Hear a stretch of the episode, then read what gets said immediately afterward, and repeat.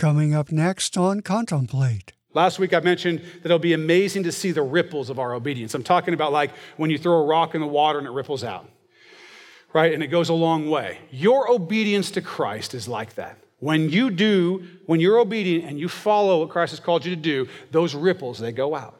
They go out into the world, and you have no idea how far they might go. If you want to see the ripples go far, get a bigger rock. More obedience. More obedience, bigger ripples.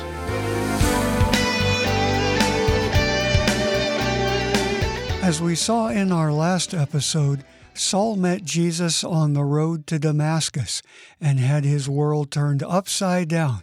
So, what happened next? Here's Pastor David to let us know. So, he finds out what Jesus has in store for him to be this, to be this witness for him um, and, and, to go out to these Gentiles and, and before kings and all these different things. So, Jesus tells him to go in the city, right? That's what we just read. He's going to get more instructions. So let's look at the next few verses, 7 through 9. It says, And the man who journeyed with him stood speechless, hearing a voice but seeing no one. Then Saul arose from the ground, and when his eyes were opened, he saw no one. But they led him by the hand and brought him into Damascus. And he was there three days without sight and neither ate nor drank. So the people with Saul hear this voice. Um, it, it, does not appear from the text that they could understand the words. They, they knew there was a voice, they could hear the sound, but it does not appear from there that they understood the words. What they did do, they were witnesses to what was happening to, to Saul, that he was indeed having this experience. They were witnesses to that, but we don't get the impression that they necessarily heard what Jesus was saying to him. Okay? Um, and then Saul, this is done, and he can't see anymore. Can't see anyone. So they're literally having to, this, this strong man, this, this man breathing these threats and violence and whatever, he's having to be led by the hand as a blind man into the city. Meanwhile, okay, meanwhile, we're going to talk about another person who's in Damascus this time. Okay, 9, 10 through 12. Now there was a certain disciple at Damascus named Ananias, and to him the Lord said in a vision, Ananias. And he said, Here I am, Lord. So the Lord said to him, Arise and go to the street called Straight and inquire at the house of Judas for one called Saul of Tarsus, for behold, he is praying. And in the vision, he has seen a man named Ananias coming in and putting his hand on him so that he might receive his sight. Okay, so Ananias is this Jewish man living in Damascus who's become a follower of Christ, a disciple. How has, how has this happened? Probably from the people who dispersed from Jerusalem and brought the message of Jesus Christ with them. And this guy's come to know Jesus. And here the Lord comes to him and says, in a vision. Here's your vision. I'm telling you go do this. And at the same time, I'm giving this guy a vision that you're going to come to him. Right? So, what does Ananias do? He gets the instructions from the Lord. What's the next thing he does? This is what he says.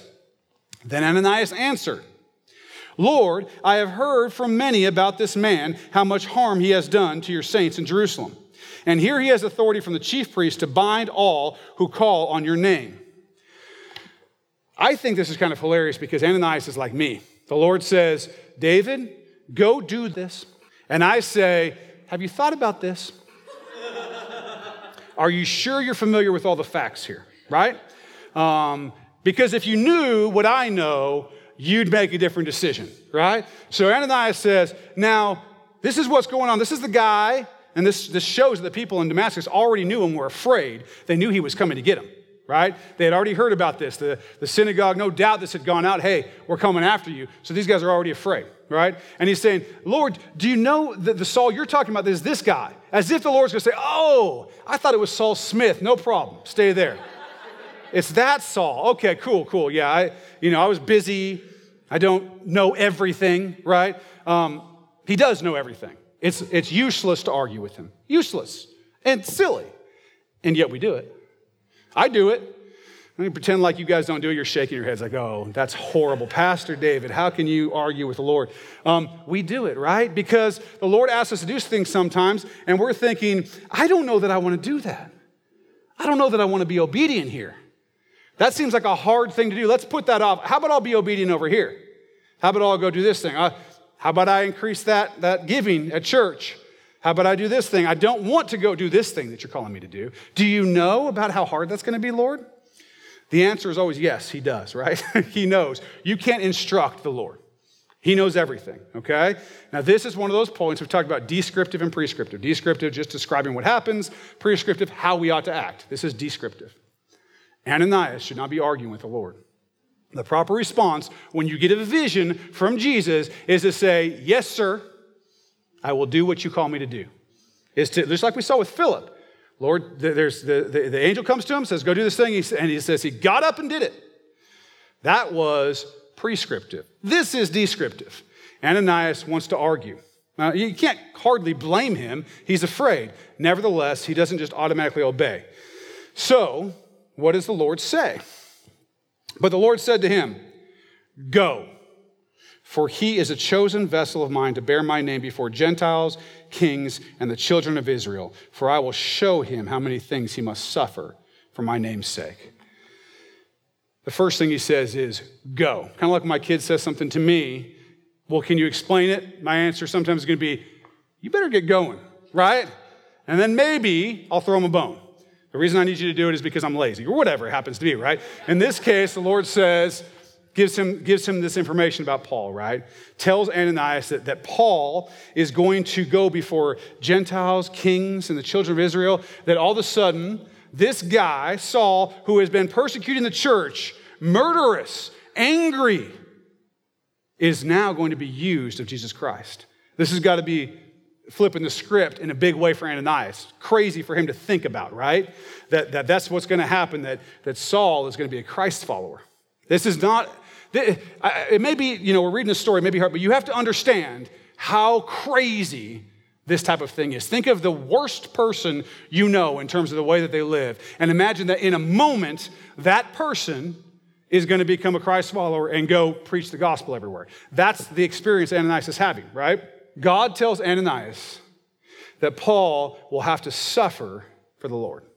Now, this is not a popular part of Christianity, but it could not be any more clear from the Bible that those who follow Christ will suffer. Not may suffer, will suffer. The message that Christianity will make your life easier is not biblical. It's not from here. If somebody tells you that, they're trying to sell you something. Okay? That's not what's going on. That's not what the Christian life is. Jesus is not an iPhone. He is not a device that makes your life more simple or lets you do more with less time or something like that. Okay? Jesus is not a genie in a bottle. You don't get to just, you know, say, hey, I need the new car and I need the new this and name it and claim it, get whatever you want. Jesus is none of those things. You know what he is? He's the creator of the universe. He's a consuming fire, the great king, and the lover of your soul. And what he wants with you is relationship, real relationship. And there is always suffering on this world, in this fallen world. Love always includes suffering. And who modeled it for us? He did. What does it say? How do we know that he loved us?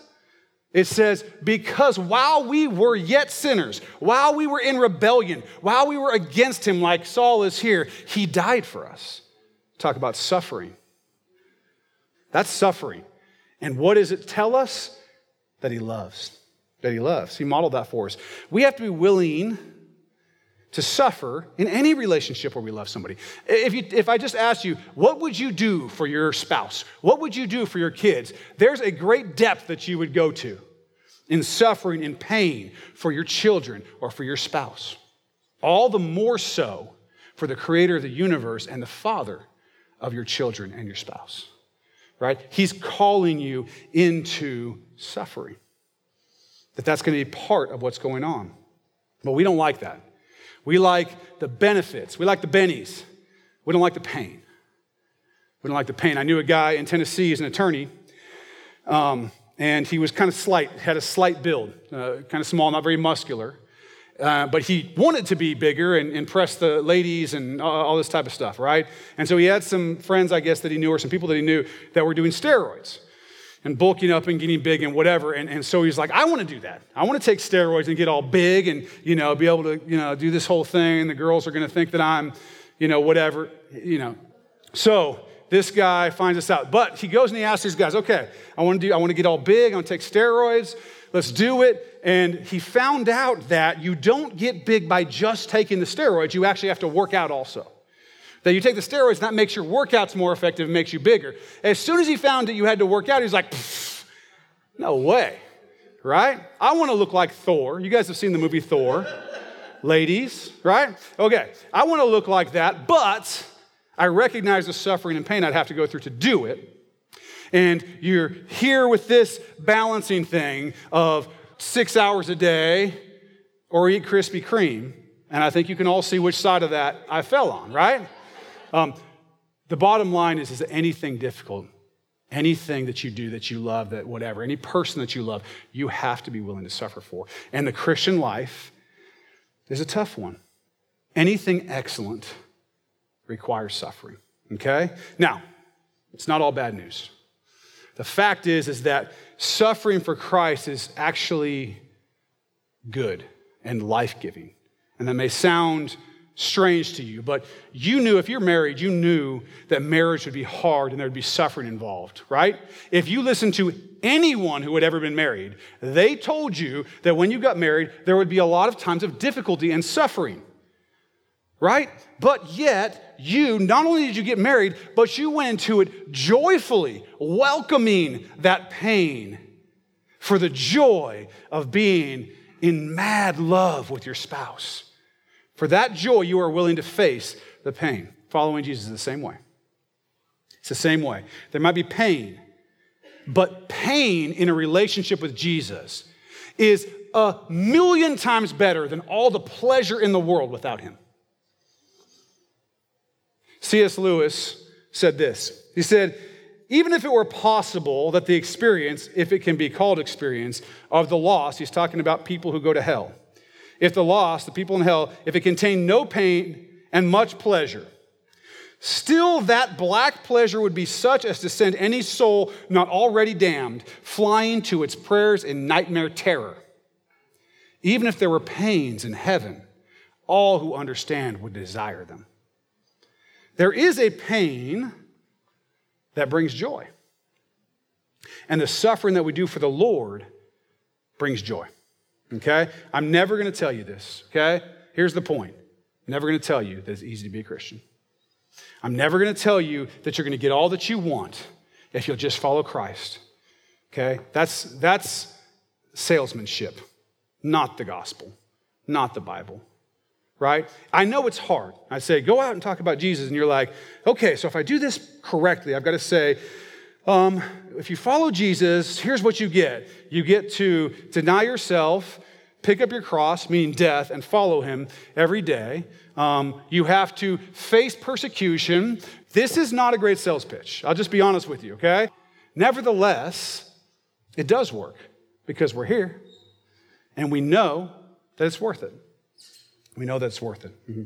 You will, um, in the end, find every piece of suffering that you did in the name of Christ to be so worth it. So worth it. You will have joy in it and you will treasure that suffering that you've got to do because you know that it's the proof of your love for Him. Let's get back to the passage 17 through 19.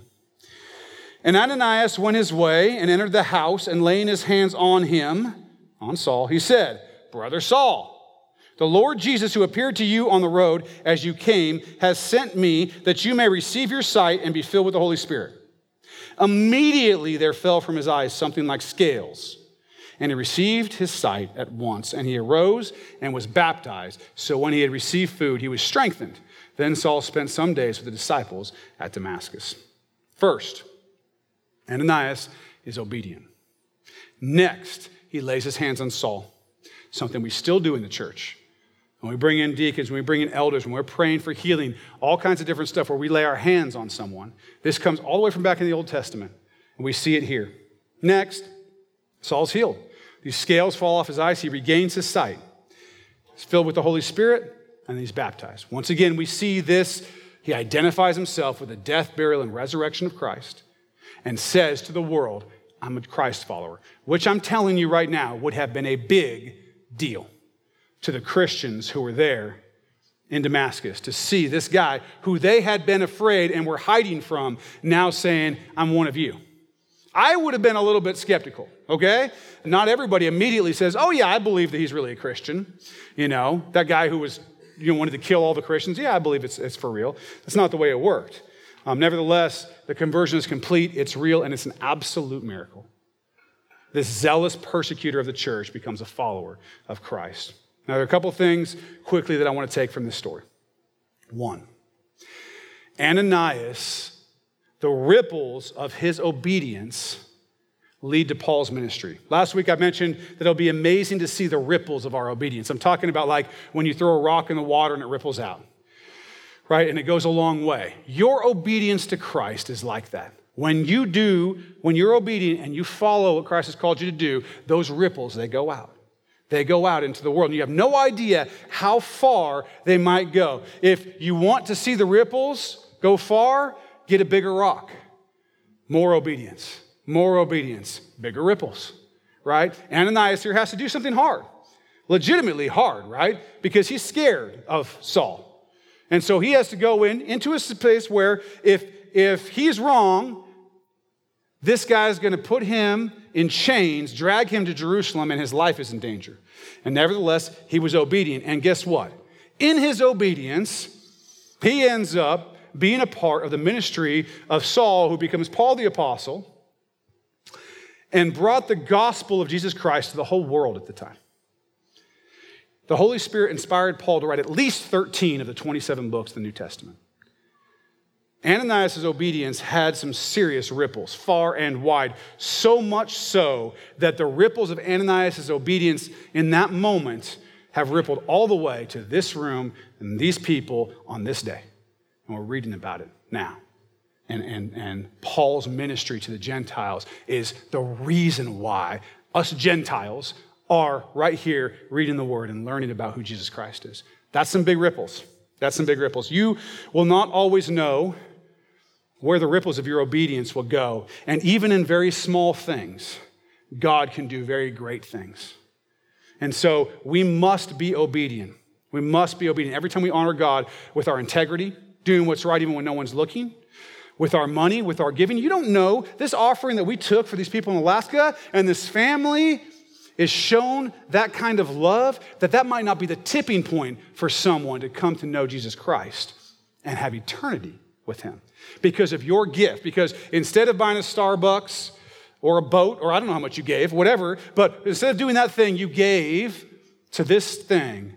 And because of that, when it gets there, there may be people that come to know Jesus Christ because of your, the ripples of your wallet. The ripples of you setting up a chair that that person sits in that becomes the next Billy Graham, right? You don't know. You have no idea how far your obedience will ripple. Keep that in mind each time that you're choosing whether you're going to be obedient or not. How far it may go. The next thing, last thing is Saul is an unlikely convert. And you, you need to understand how unlikely Saul is as a convert to Christianity. Okay? Um, if you ever begin to think that you're too bad, you've done too many wrong things to come to the Lord, remember Paul. This is what he says in 1 Timothy 1:15. He says, This is a faithful saying and worthy of all acceptance that Christ Jesus came into the world to save sinners, of whom I am chief. He's not being humble, FYI. He is not being humble. He really believed that he was the worst sinner. Why did he believe that? Well, he was trying to destroy the church, Jesus Christ's church. I mean, literally destroy it, literally put people in prison, see people put to death, tortured, the whole rest of it, right? Beaten, all of this. This was, he was breathing threats and murder. We just read that against Christ. Remember, Jesus said, Why are you persecuting me? This is who he was. So, whatever you've done, what Paul was doing, where his heart was, is worse than where yours was. And yet, not only did the Lord have the grace to save Paul out of his sinfulness, he gave him the opportunity to do amazing things for the kingdom of God. You're not too far. You never will be. You never will be.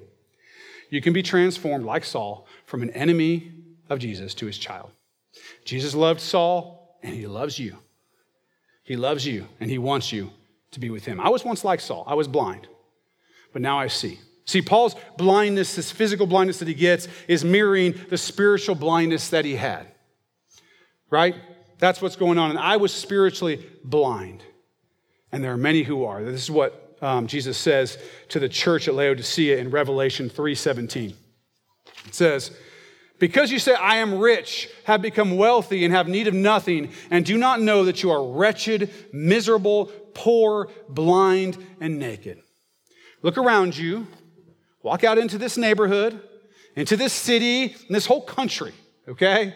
In so much of the Western world, and you will see a bunch of people who are rich and who think they have no need of God, and yet, and yet, they're wretched, miserable, poor, blind, and naked, and they don't even know it. And don't even know it. And we're called to be the light. We saw the light here, right?